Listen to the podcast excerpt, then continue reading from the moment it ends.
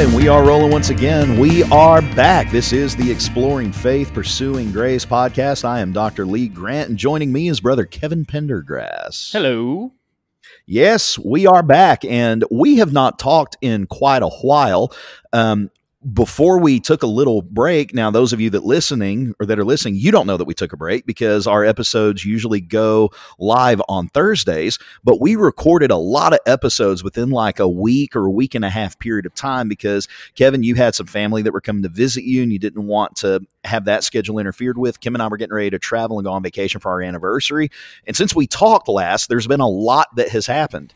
We've had an election the COVID 19 pandemic in Oklahoma has surged and cases are higher than ever. And that has rekindled an old discussion and an old debate that took place back in the beginning stages of this pandemic back in March. And that has to do with the idea of attending church. What is the church to do in the face of this pandemic? Do we continue to meet as we always have? Do we dismiss services? Do we go online? What do we do? And there are different churches that have taken different approaches to this idea in, in this crisis. And there are several who have elected to continue to meet. And I have no problem with any decision that a church makes in light of all of this. But there are some that have elected to continue to meet, especially within the churches of Christ, that have done so based on the precedent that they believe is taught in Hebrews chapter 10 and verse 25. This is a verse that discusses forsaking the assembling. And the idea that is bandied about by so many, by myself and by you as well, is that Hebrews 10:25 teaches that attending church is something that a Christian absolutely must do. You are under the obligation to do so, and if you fail to do so, then you have forsaken the assembling of yourselves together, as Hebrews 10 and 25 teaches. And unless you're deathly ill or unless you've been thrown in jail, you don't ever forsake the assembly. And if you've been thrown in jail, it better be for preaching the gospel. Obviously, we've changed our position since then. well, and here's what's hilarious is this is and i just changed my position on this recently because back in march whenever this first started i was still under the impression and was still promoting the idea of well so what if there's a pandemic? We're going to meet together. That's what the bible teaches us we must do. And this whole pandemic has been really a, a, one of the blessings that's come from it. It's a terrible thing, but at least there's some good that has come from it. And part of that good was me doubling down and reevaluating Hebrews 10 and 25 in its context to see is that really what it teaches? Does Hebrews 10 25 mean that you must attend every single church service or at the very least the Sunday meeting? No matter what, no matter what you have going on in your life, this is something you must do. Is that really the case? And that's really what we're going to be discussing today. Yeah, growing up, this was uh, verse that I would hear quite often. And then, of course, when I became a preacher, I would preach all sorts of lessons and do sermons, Bible classes, articles on Hebrews chapter 10, verse 25. And I found that there were different camps of beliefs with Hebrews chapter 10 verse 25 and there really still is today. You have those who believe Hebrews 10 25 is just referring to what we call the Sunday morning assembly, usually in the churches of Christ. That's what that's what we know it as, this Sunday morning assembly.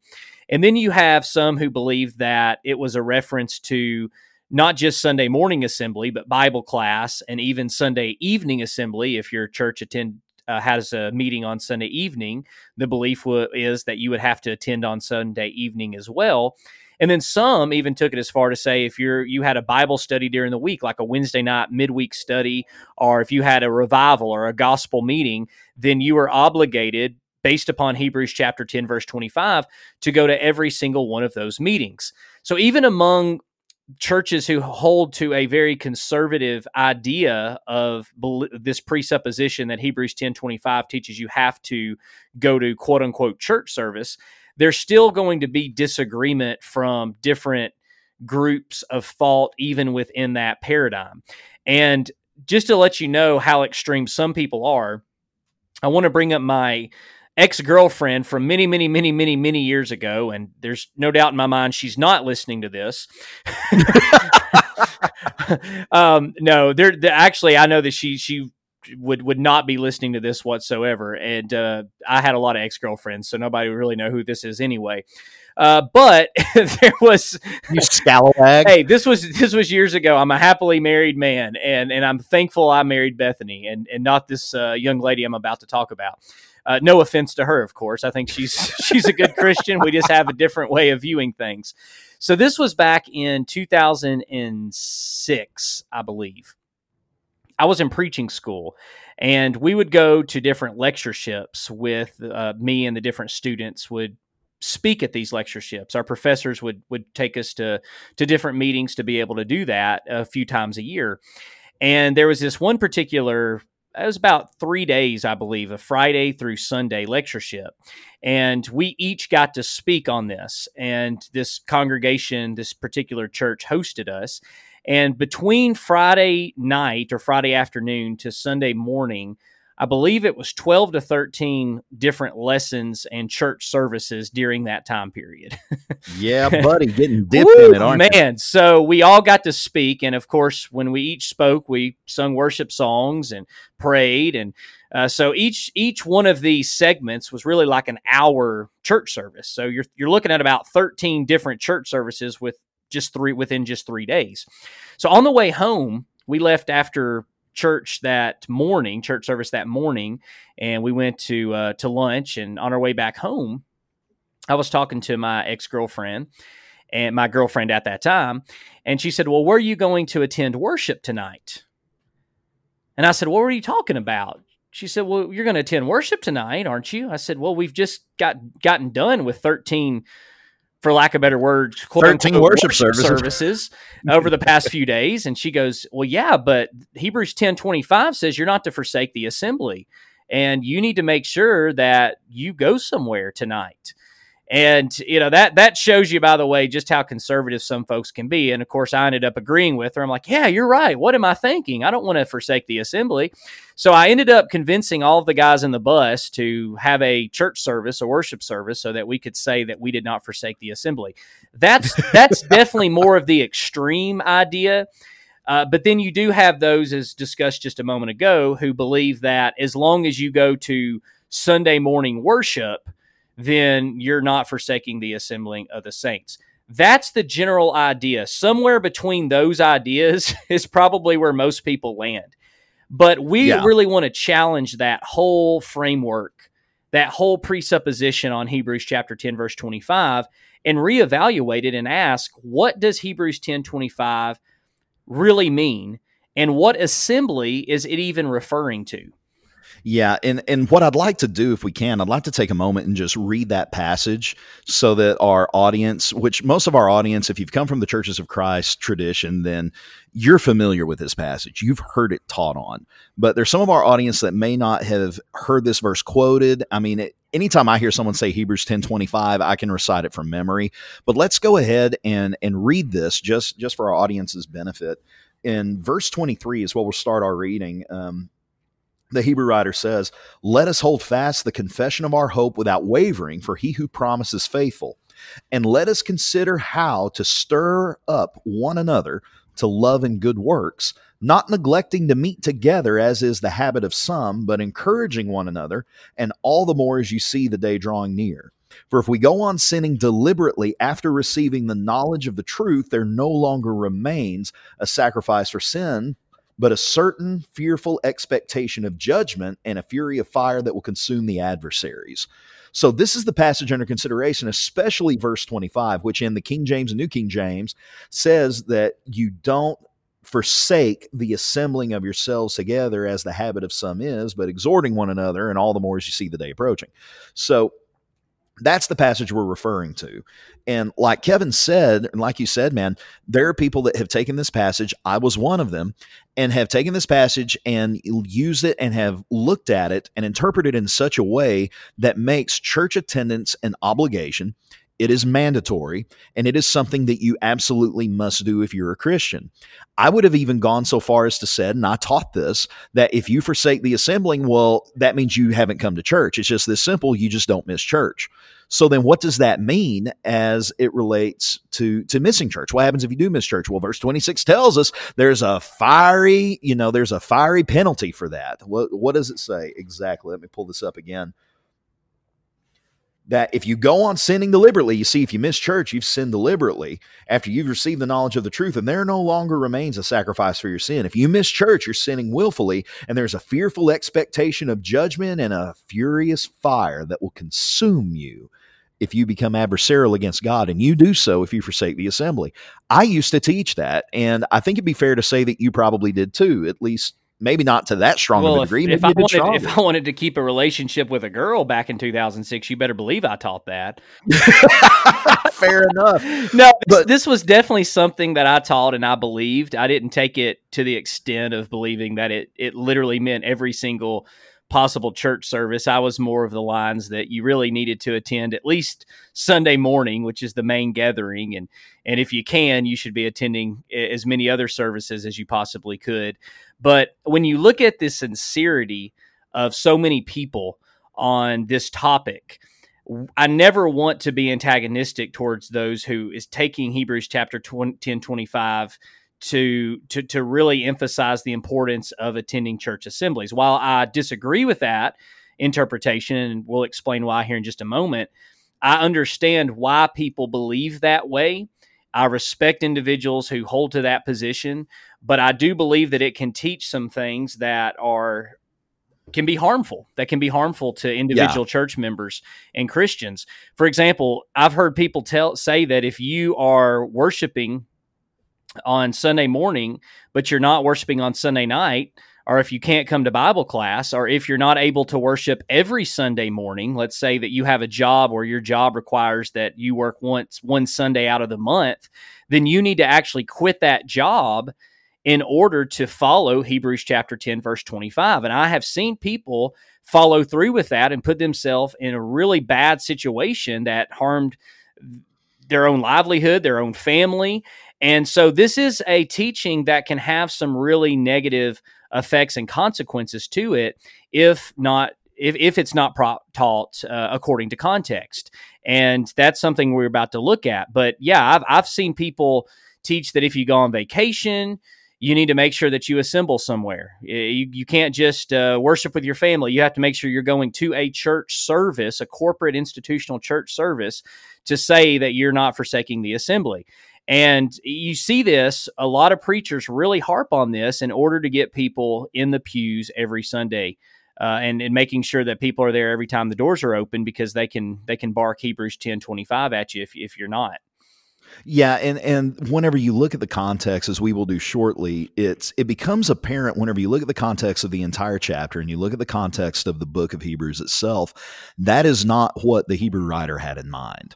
That is the furthest thing from his mind whatsoever whenever we look at the context which we'll do in a moment but you know you're mentioning these these people that have been put in binds because they'll quit their jobs or or whatever else because they're required to work one sunday out of the month it puts them in a bind from the pulpit you never really hear that though anytime you hear a message on this, you always hear of the people that, you know, did go ahead and quit that job and they had a better job and made more money and it was better all the way around and they were willing to do it. And, and I'm sure those are things that have happened. I mean, I know people that that has happened to, but I also know of people that, you know, had become destitute because of changes in their job because of their convictions as well.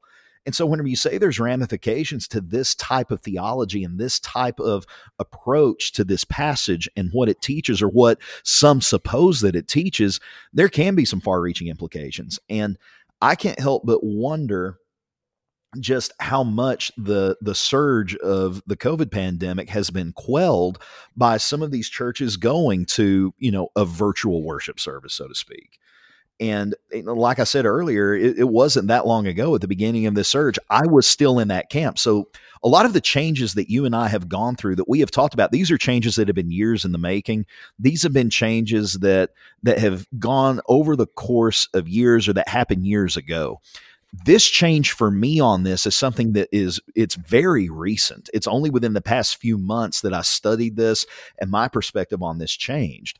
But i was sincere whenever i held the other position. Whenever i held the position that hebrews 10 25 teaches mandatory church attendance i was absolutely sincere in that I wasn't trying to guilt trip anybody. I believe that that's what this passage taught. And if I wanted to demonstrate my fidelity to God, that this is one of those ways that I was required as one of God's people to do so. We were both sincere whenever we taught it this way, but it doesn't do justice to the context of the verse itself. And when you don't take the context into consideration and you pull verses out of context in order to make your point, you're doing the scriptures a disservice in that process. Yeah, and I know that I've been guilty of that on on a lot of things. I sure I'm sure that I still am on something. I'm not above believing that there there are things that I need to still learn. In fact, I know there are many things that I still need to learn, and I but I try to be very purposeful when I'm looking at the context, especially at passages that have been traditionally uh, just regurgitated as this is what you're supposed to to this is what this passage means and this is what you're supposed to do. And instead of really just digging deep into that passage or context I just accepted at face value. And I did that with a lot of things when I was a yeah. teacher. I recently had someone say, Well, what have you not changed on, Kevin? And I said, Well, there's been several things I have not changed on. I said, But when I was growing up, I, these are just beliefs that I adopted. And it wasn't until the past 10 or so years that I started restudying for myself to actually come to my own personal faith. And Hebrews chapter 10, verse 25 happens to be one of those uh, Bible verses and passages. When we look at the context of this, let's go ahead and jump right into this because yeah. I think everyone understands at this point what we're talking about. When you look at Hebrews 10 25, it's important, first of all, to remember that the Bible was not written to us, but it was written for us. And that's when you're reading any Bible passage. You cannot read the Bible as if it was written to you because it's not. it's it's written yeah. for us, but not directly to us. That's one thing to, to keep in mind. Something else to remember is that the New Testament should not be read as some sort of Christian constitution. And when I hear preachers quote Hebrews 10:25 as a way to try to get people to come to their worship assembly, that already is a red flag because a group of Christians should always want to be together. A group of Christians should enjoy coming together, worshiping God, and encouraging each other. So when someone has to quote Hebrews 10:25 as a way to coerce people to just come to quote unquote church service, there's already a problem there. There's already a deeper problem at play. And quoting Hebrews 10:25 is not going to be the answer if someone doesn't want to actually be around other Christians. Yeah. That, that's that's something else to consider. But when we look at the context in Hebrews 10 23 and 24, the writer told these Jewish Christians to hold on to their hope. And then he said to stir one another up to love and good works. Contextually and throughout the New Testament, the primary usage of hope is connected with the return of Jesus and the resurrection of believers. I'm not sure if, if, if you knew that or not. I know I didn't until I really started honing in on this. But whenever you see the word hope, it's not just some sort of pie in the sky hope. It's not a flip of the coin. And it's not even some sort of generic hope. It's a very specific hope. And it's tied to the return of Jesus and the, the gathering of all believers, the resurrection of believers. We see this in Acts 23, verse 6, Acts 24, 15, Acts 26, 6, Acts 28, 20, Ephesians 1, 18 through 21, Romans 8, 19 through 25, 1 Thessalonians 4, 13 and 14, and Titus chapter 2, verse 13, as well as other passages. So, as to not lose their hope, the writer of Hebrews admonished these Christians that they continue their fellowship with one another to stir one another up to love and good works. And in Hebrews 10:25, you'll notice there's also an important word that says, do not forsake the assembling of yourselves. The word forsake means to abandon. It doesn't mean to miss every now and then. It doesn't mean to skip.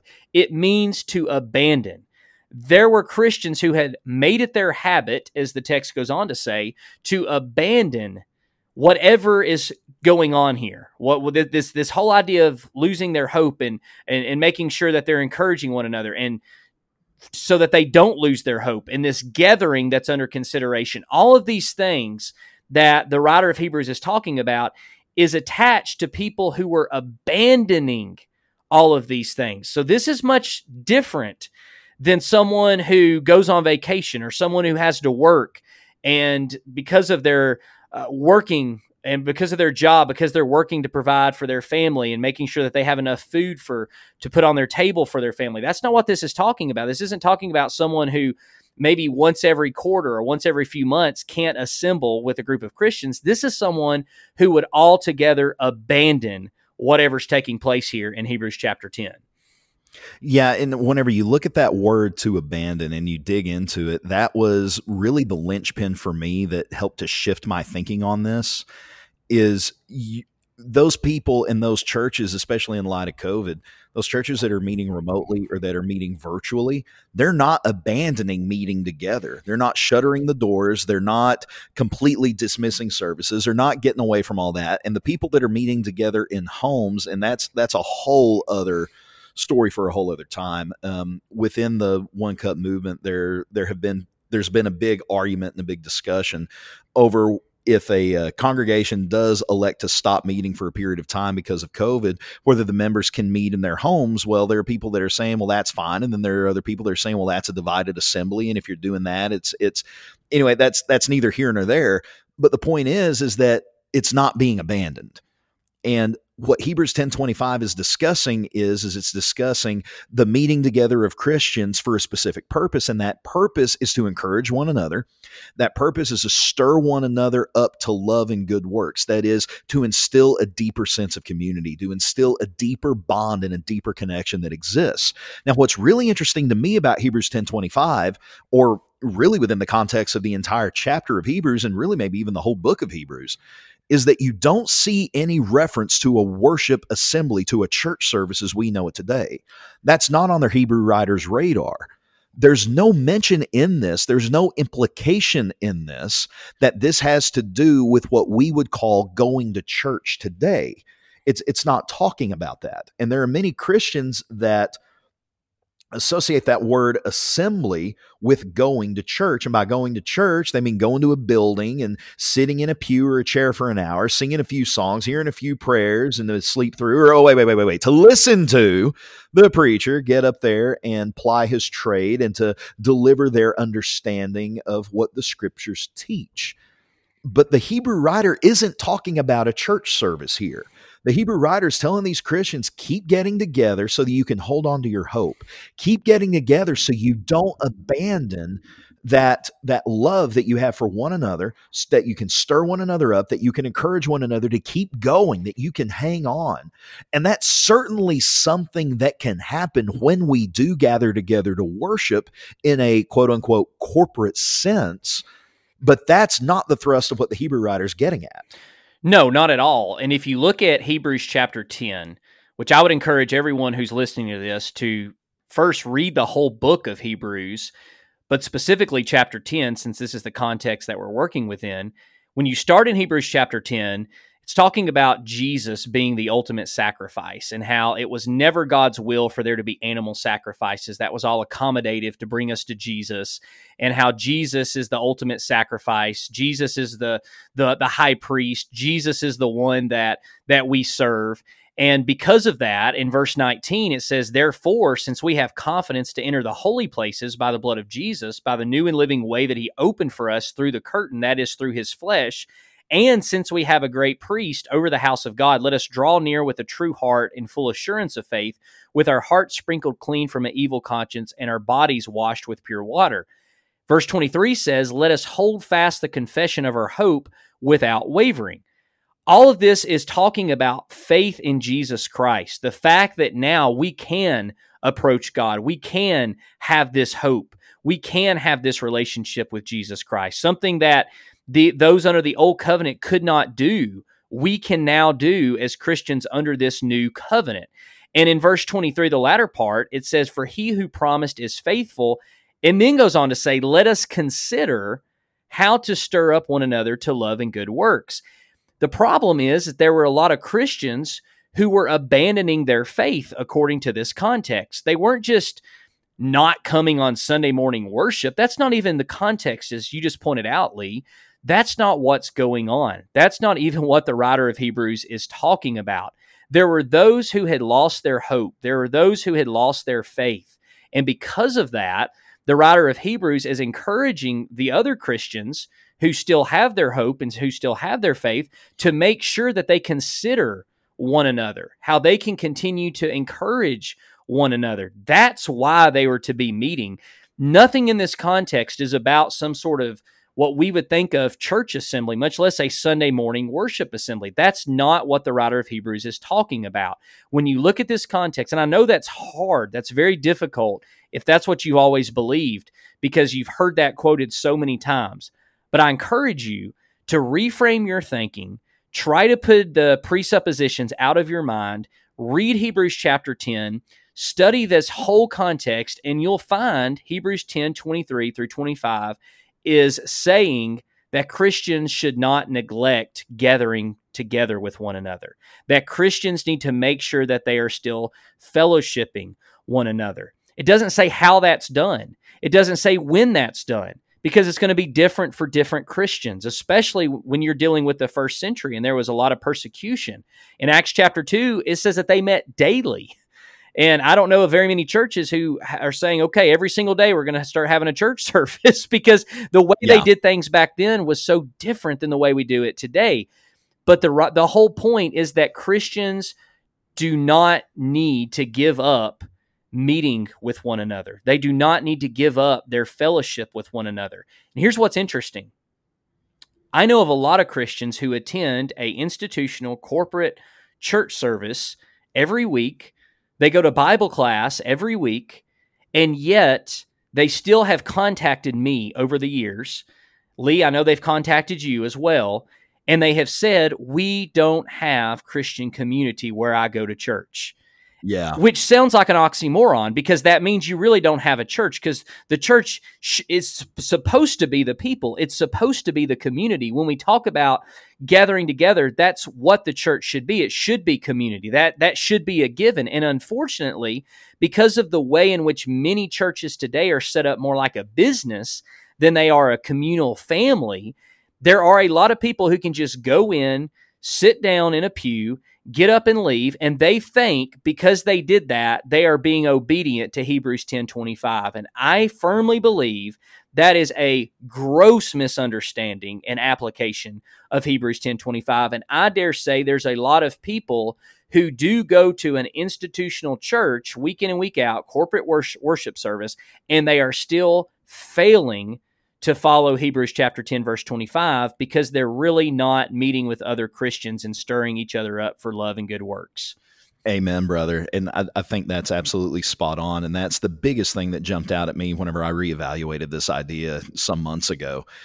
It's plain, or rather, it seems plain to me. And, and I, I want to be careful saying that because it seemed plain to me last year to say that Hebrews 10:25 is teaching mandatory church church service. But whenever you begin to examine the reality that goes on in so many of the churches that exist out there just like you said people have contacted you people have contacted me that says we don't have community here and that community is what the Hebrew writer is speaking to. He's speaking to stirring up love and good works and encouraging one another. That's a deeply personal interaction. That is something that you don't do with a surface level relationship that you have with somebody. This is something that you do because you know someone, you have gotten to know them on on a deeper level. This is more than just superficial. Hey, how are you? How are you doing? Oh, doing great. Did you see the Cowboys game the other day? Yep, they're terrible this year. Yep, they sure are. Maybe they'll get some good draft picks. That's not stirring one another up to love and good works. Where you have a little five minute conversation about how the Cowboys are doing before church starts. And whenever the Hebrew writer wrote his letter, the concept of church wasn't a place that you went. And the word for church in the New Testament, it's used somewhere around 114, 115 times. It always refers to people. It always refers to the individuals that make up that group. It refers to the group. It doesn't refer to a place.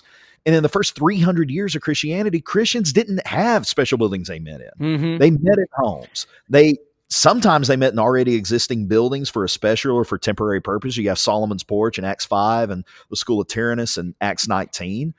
But the idea that church is something we go to, we go, we sit in the pew, we warm the pew, we eat our cracker or break a piece off the bread and drink from the cup or shoot back a thimbleful of grape juice. That oh, we've done our duty. In doing that, you're not stirring one another up to love and good works. It isn't a fulfillment of Hebrews 10:25 in that. Now, you can fulfill Hebrews 10:25 in meeting together in a corporate sense. That is a possibility, and I think that Hebrews 10:25 within its scope can include that. But it's that's a way different perspective than saying that it teaches a mandatory church attendance. Right. This isn't you get your golden star if you come every time you you show up. And you see this happening with a lot of churches and just not just within certain denominations, but really cross denominational. You have churches who are losing their members and people and preachers and pastors, they'll say, We're just losing, eh, eh, losing all of our members to the world. Nobody wants to be a part of the church anymore. That can't be further from the truth in a lot of instances. People are leaving not the church, they're trying to find the church, is what yeah. they're doing because the, the and and I can't tell you the the dozens of people and i know that may they may that may not sound like a whole lot but when i say dozens i'm talking about just people who i've personally spoken with because i'm friends with a lot of preachers and the dozens of of preachers and, and just Christians that I've spoken with, other church leaders who have said that their members recently through COVID have complimented the fact that they're getting to know their members better because they have done smaller church groups and homes. They have done virtual meetings. And through that, they've gotten to know their members in ways that they didn't even know one another before. And in that sense, they're actually at that point following Hebrews 10:25 much much closer to the text than those who say, "Well, no, no matter what, we're we, you you've got to have your bottom in the pew." And, at this building at nine o'clock, in order for us to say that we're meeting together, and that's simply just not true. So while it could be the case that someone gets their fellowship and someone does get encouraged, and I hope anybody who worships with other Christians is encouraged, I can see how a principle could be pulled from Hebrews 10:25 as a way of saying, "Hey, this is one way we can help encourage each other." But to say that that's what Hebrews 10:25 is actually talking about within context is to do disservice to the context because Hebrews 10:25 is not talking about a church worship assembly. It is talking about Christians simply getting together and encouraging one another. And this seems so foreign to a lot of people. And here's why, yeah. Lee. Here's why this seems so foreign to a lot of people. The only time most Christians get together is on Sunday morning. They're not getting yeah. together during the week. They don't have relationships with people at, their church. And I know there's going to be some people listening to this who take exception to that and say, wait a minute, now there are some people who do. And of course, there are some people who do. But the general rule is that most people see corporate institutional church as an obligation that they don't want to do. They see it more or less more or less as a checklist. It's something that if they're completely honest, don't get anything out of. They just feel like it's what they're supposed to be doing. And people point back to Hebrews 10:25, this is just what we got to do. And that cannot be further from the truth. That makes that makes Christianity a checklist. It makes it a legalistic process. It's not personal at all. It doesn't even fulfill the very purpose in which Christians should be gathering together, which is to encourage one another and stir each other up to love and good works. So that's why we have to be so diligent when we hear people quote verses that have been quoted a hundred times and just assume and presuppose that it means what we think that it's always meant. We have to challenge those presuppositions and realize that oftentimes there's much more below the surface than just what our preacher is telling us or what we've always heard traditionally throughout the ages. So the bottom line is, do I believe Hebrews 10:25 is saying you have to go to church? No. I don't think it's anywhere near that. I believe it's saying that Christians need to meet together. Christians need to enjoy fellowship with one another. And if you want a good cross reference, Hebrews chapter 3 verse 13 is a phenomenal cross reference because it's in the same letter that this writer of Hebrews uh, wrote. And he says there to encourage one another daily.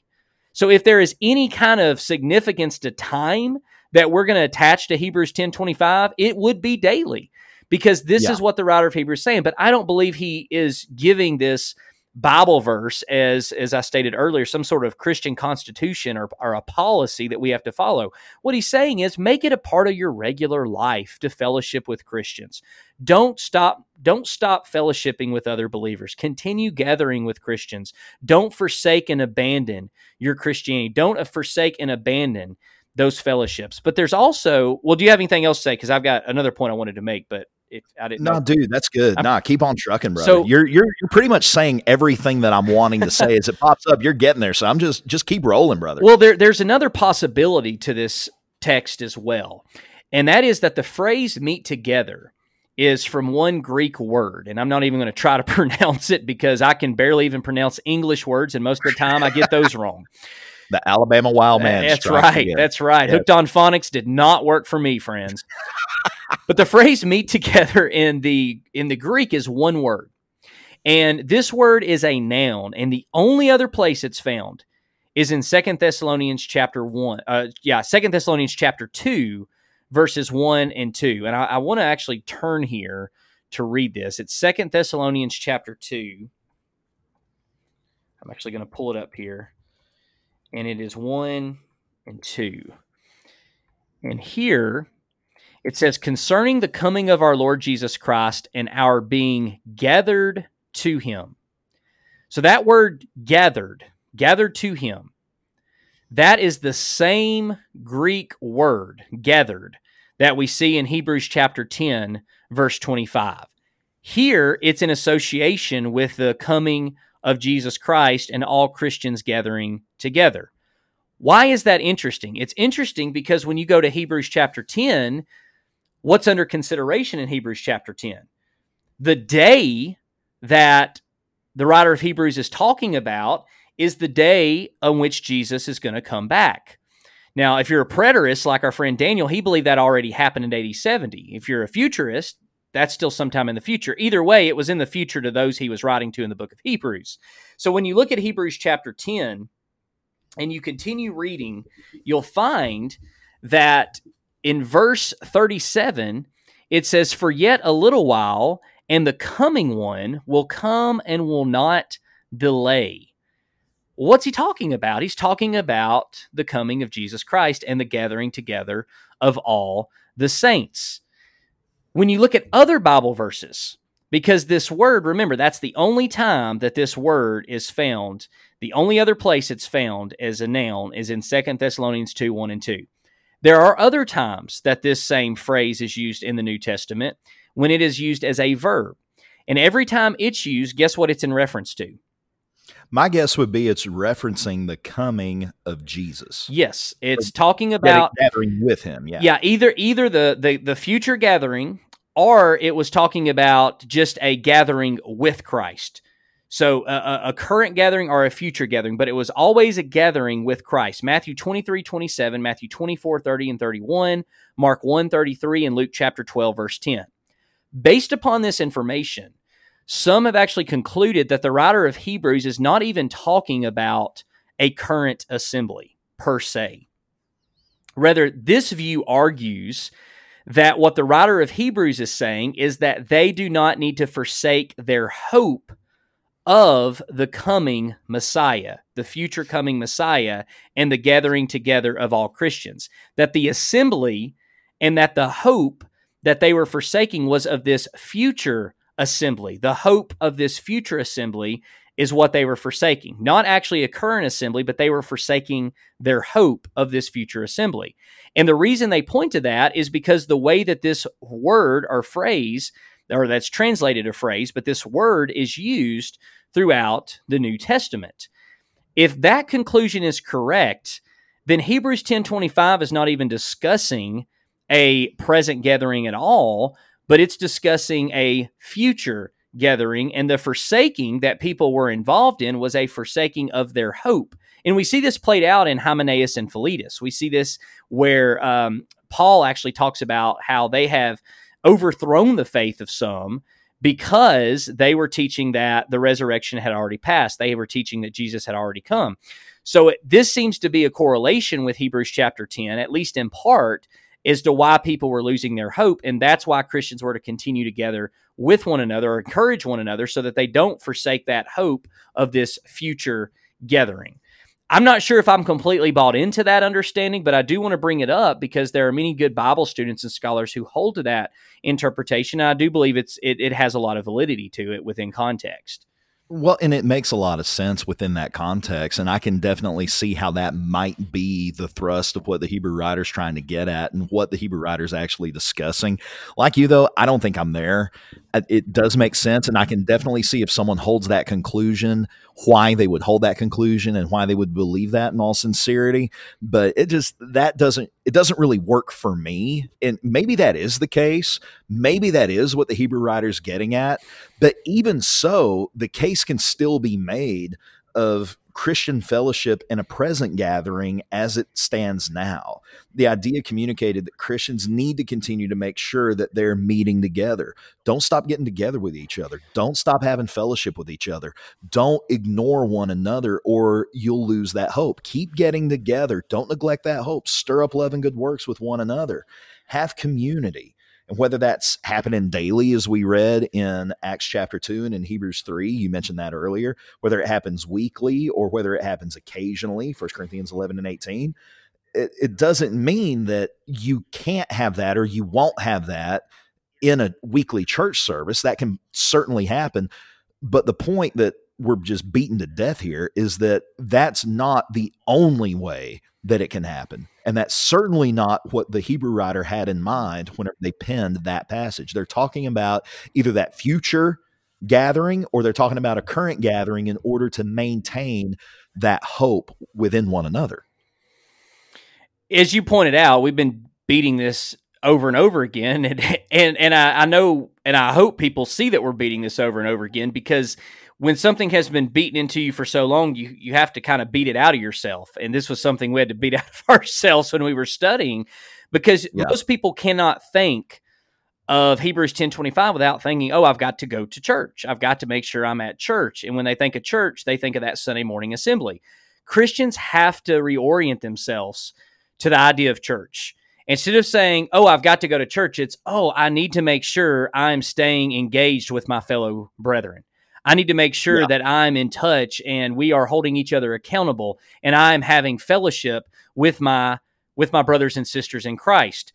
Many people today, and I say many, not as a as hyperbole or, or exaggeration, many literally many many yeah. people today go to quote unquote church and they do so because it's an easy way they can just slip in and slip out. I mean, there there are churches who they call them mega churches for a reason, and it's just where you go, you slip in and you slip out. I have friends who go to churches, uh, who go to congregations and churches that are bigger, you know, thousands of people. They say they don't even know hardly anybody. That is how in the world can we have we been so confused to the point where we think that slipping in and slipping out of a modern day institutional uh, church service the way that it is today is is somehow encouraging one another in the sense of what we see in Hebrews chapter 3 and Hebrews chapter 10 and Acts chapter 2. That's not what's going on in these texts. Do I believe Christians are to worship God? Yes. Do I believe Christians are to assemble together worship God? Absolutely. But is Hebrews chapter 10 verse 25 talking about that? Specifically, no, I do not believe it is. I believe it is just emphasizing the need for Christians to continue to have fellowship with one another. And many institutional churches today, the way that they have created their environment is in such a way where it actually can be hard to even meet Christians and have that true fellowship unless you meet people outside of that so called corporate worship hour. Exactly. And that's one thing that I want to be sure that we emphasize. Neither Kevin or I are saying that you don't need to attend church and you just need to ignore it. What we're saying is is that attending worship is a good thing. It's a fulfilling thing and it can be a source of encouragement for a lot of people. I know I have personally been uplifted. I have personally been encouraged. I have received tremendous blessing whenever I have assembled together in that corporate worship with the saints, with my brothers and sisters, there have been many times that that has been just the ticket that I needed to help overcome something in my life. Right. But we need to be real here and we need to be truthful. It, it, doesn't always work that way because there have been times where there's been plenty of discouragement to go around over the years as well there have been times where I've been down in the dumps and then there's nothing like being down in the dumps and having, you know, a struggle that you're working through but you don't really feel like you can discuss it with your brethren because you haven't forged those deep relationships and you're not really leaning on one another. They're just people that you kind of know loosely and you're just acquainted with them. And you show up to church and the preacher gets up and preaches some blistering, excoriating, hellfire and brimstone, Kevin Pendergrass circa 2008 type sermon or Lee Grant circa, you know, 2009 type sermon that just rips into some cohort or some person or whatever else or they get up and they preach some lesson that makes you feeling even more hopeless than you were before and you're and you're left thinking I know I've been left thinking before why do I even bother what is the point in even coming to church and doing all of this if I am so deplorable and so disgusting in God's eyes that I can't possibly be satisfying to him that I can can't possibly be pleasing to him. I know I have felt that way before and I cringe and I shudder to think that my preaching in years gone by was a source of that for someone else. That that was that I wasn't encouraging one another, that I wasn't you know, stirring somebody up through my teaching or through my actions or through my inactions, even. I mean, if we're going to be real, for all of the good that can come from attending the worship, there's a chance for discouragement there as well. It can definitely happen. And you can make the argument that attending church is important, and I think it is. And you can even make the appoint the argument that an appointment every week that attendance is mandatory but you can't make that case from hebrews 10 25 and still respect the context you just can't well and so much of this gets to the heart of how we understand scripture and i made mention of this at the very beginning when i was talking about the way in which we view the new testament. If we come to the new testament and say okay well i've got to have a bible verse in order to to obligate someone to do something or I've got to make sure that you know I'm doing every little thing it says as if I'm reading a straightforward uh, you know, like a magic eight ball. You know, do I have to yeah, go, do I have to go to church this Sunday? Let me shake it up and see what the Bible says. Oh, Hebrews yeah, ten twenty five. The answer is yes. yeah, it's case law. Yeah, you're treating it like case law. This is what the law says. Right. Don't speak. Don't go over fifty five miles an hour. Or don't go over twenty in a school zone. And make sure you make it and, to church by ten o'clock on Sunday morning. Yeah, and all all of those things fly in the face of what Christian freedom looks like, what New Testament worship looks like, and that's going to be a completely different podcast episode. In fact, we had originally recorded a podcast episode where we got into all that, and after five hours, we decided it would be better to break it down a little. No, I'm just kidding. It was only like four and a half, but uh, but we decided it would be better to break it down because this really is a foundational lesson. Because I keep saying things, and Lee keeps saying things like, "You don't go to church; we are the church," and institutional Christianity and corporate worship, worship service, and those words that they, they may uh, they may have stood out to you and you're you're wondering what does Kevin mean by institutional church? I mean, isn't this church? Isn't the, this the way we're supposed to be doing things? Well, I don't believe in a lot of ways it is, and and I know Lee is right there with me on on some of this that we're going to be discussing here in the future. That it begins with reframing our understanding of worship. But even before we can get to that point, we have to look at the fact that Christians should desire fellowship. Christians should want to get together. And, and, and sometimes we do have to hold each other accountable. And that's what the writer of Hebrews is saying. I'm admonishing you, I'm instructing you, don't give up your hope. The writer of Hebrews, this is a letter for crying out loud. He's not saying, "All right, now here's number, com, you know, command number 614. Here's what you have to do." He's saying, "Hey, there's some of you who've lost your hope. There's some of you who've lost your faith. And in order to avoid that, continue gathering together, continuing uh, make sure you're fellowshipping with each other. Make sure you're keeping those Christian relationships strong. That's all he's doing here. And if and if we read the Bible differently than that, we're obviously going to come to different conclusions, which is why we once came to different conclusions than where we're currently at today because the way I read the Bible, the way I read the New Testament is not like the way I read the Old Testament. It's completely different. And because of that, we have to be careful to not just uh, just just cherry pick these verses that we want and make a law and then just uh, allude to Hebrews 10:25 as if that's just undeniably true we have to look at this and look at the bigger picture and say if we have a group of Christians, a community of Christians who don't even know each other, who who don't like being around each other, is God's will for us to try to find a way to coerce them in by just quoting a Bible verse? Or perhaps yeah. God's desire is for us to start loving one another, for us to start building relationships, for us to start becoming more vulnerable. And how does that happen? It doesn't happen when I'm passively sitting in a pew. It happens when I'm in the homes of my Christian brethren. It happens when I'm meeting with my brothers and sisters in Christ eh, eh, eh, in a in a normal organic friendship way not because I'm just forced to, to be in this pew one hour every single week. And man, I know we are repeating ourselves over and over and over. So I heard somebody say, uh, "I don't mince my words, but I sure do repeat them," and and that's that's something that's something that we we do because we want people to know the importance of laying this foundation first and foremost. Hebrews ten twenty five is not about what we know to be a corporate worship assembly at all. It's not even a legislative law. I'll just go ahead and throw that out there too. Not at all. And whenever we treat it like that, we ignore the genre, we ignore the discourse, and we talk some about that. And we're going to talk more about that in, in future episodes. But when we put all this together, what we see in Hebrews 10:25, as we have said ad nauseum in this episode, as we wrap this up, the idea is that we meet together because we need community. We meet together because we need one another.